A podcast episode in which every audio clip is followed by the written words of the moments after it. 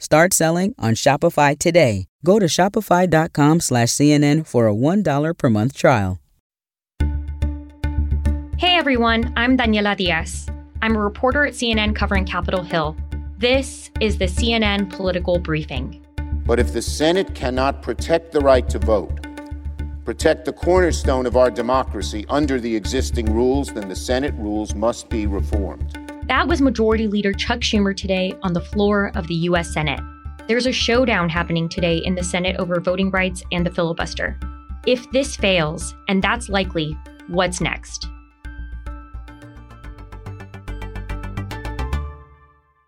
You'll be hearing this episode as things will likely still be unfolding on this legislation in the Senate. So keep that in mind as you listen. You can keep up with the absolute latest on CNN.com, but there's plenty of context and back and forth we'll break down on this topic. Senate Republicans are expected to once again block the voting bill put forth by Democrats. This effort today combines key provisions of two bills, the Freedom to Vote Act and the John Lewis Voting Rights Advancement Act.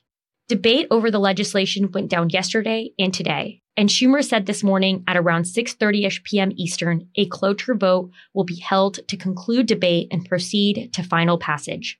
In an attempt to break the likely GOP filibuster on the legislation, Schumer says he plans to put forward a rules change proposal today to allow for a, quote, talking filibuster.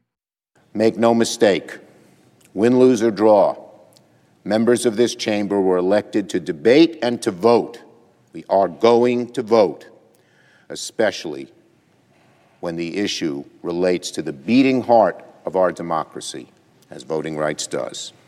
The rules change, if adopted, would change the filibuster's normal 60-vote threshold and allow the Senate to hold a simple majority vote. The proposed rules change forces lawmakers who want to filibuster the bill to come to the Senate floor and speak in opposition. Enter the two moderate Democrats we talk a lot about on this podcast, Senators Joe Manchin and Kirsten Sinema. This is no surprise, but they are expected to oppose the filibuster rules change, much to the chagrin of many Democrats. So in all this chaos, where are Republicans? Well, as you know, Republicans have used the 60-vote requirement by the filibuster to block both voting bills. Republicans have said they believe the bills are a federal overreach, and have repeatedly argued that there is nothing wrong with access to voting in this country. In a blistering speech today on the Senate floor, Senate Minority Leader Mitch McConnell articulated these views about voting rights, and so did some other Republicans. Here were some of them. I think there's a reason why we have a decentralized system, and I think it makes sense for a country as big as ours, particularly at a time when we're worried about other countries hacking our elections. The so-called voting rights crisis is nothing more than manufactured hysteria to justify our colleagues' longstanding attempts to take over America's elections.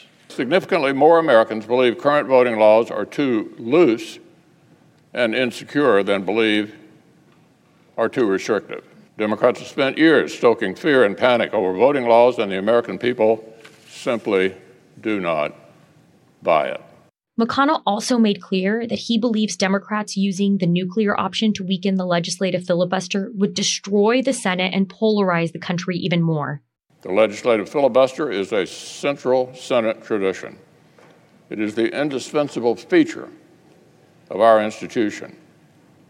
It makes the Senate serve its founding purpose, forging compromise, cooling passions, and ensuring that new laws earn broad support from a cross-section of our country.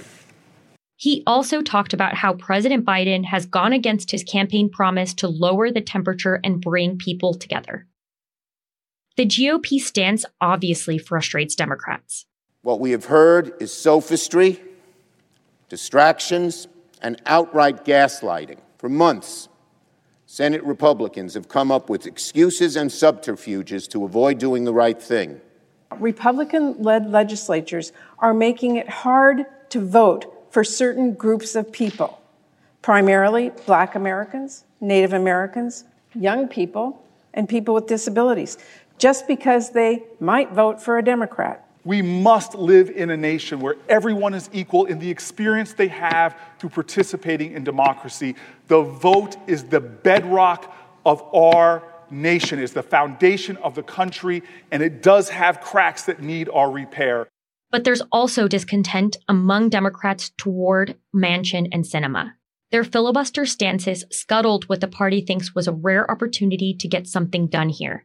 So now you might be asking yourself, why are Democrats even bothering to hold a vote today if they know Manchin and Sinema aren't on board? As you heard earlier in this episode, Schumer clearly said he is going to force a vote on this issue whether or not he actually has the votes. On the Senate floor yesterday, he made clear that he wants this moment in politics to be on record. Now there are two sides to this. On one hand, Schumer is basically forcing Manchin and Sinema to vote against their entire party, meaning they'll be publicly associated with stalling Democrats' progress. But on the other side, Schumer is now setting up Democrats to publicly fail on yet another key initiative because they couldn't successfully unite their own party. Remember, Democrats also failed to pass Biden's Build Back Better plan along party lines. Chair of the House Democratic Caucus, Hakeem Jeffries, says Democrats will pivot back to Build Back Better after their voting rights push. Another thing to note, the family of Reverend Dr. Martin Luther King Jr. put even more pressure on Democrats this week. On Monday, MLK Jr.'s family demanded the Senate pass voting rights legislation and said lawmakers who truly honor his legacy will stand on the right side of history. MLK Jr.'s son said history will be watching.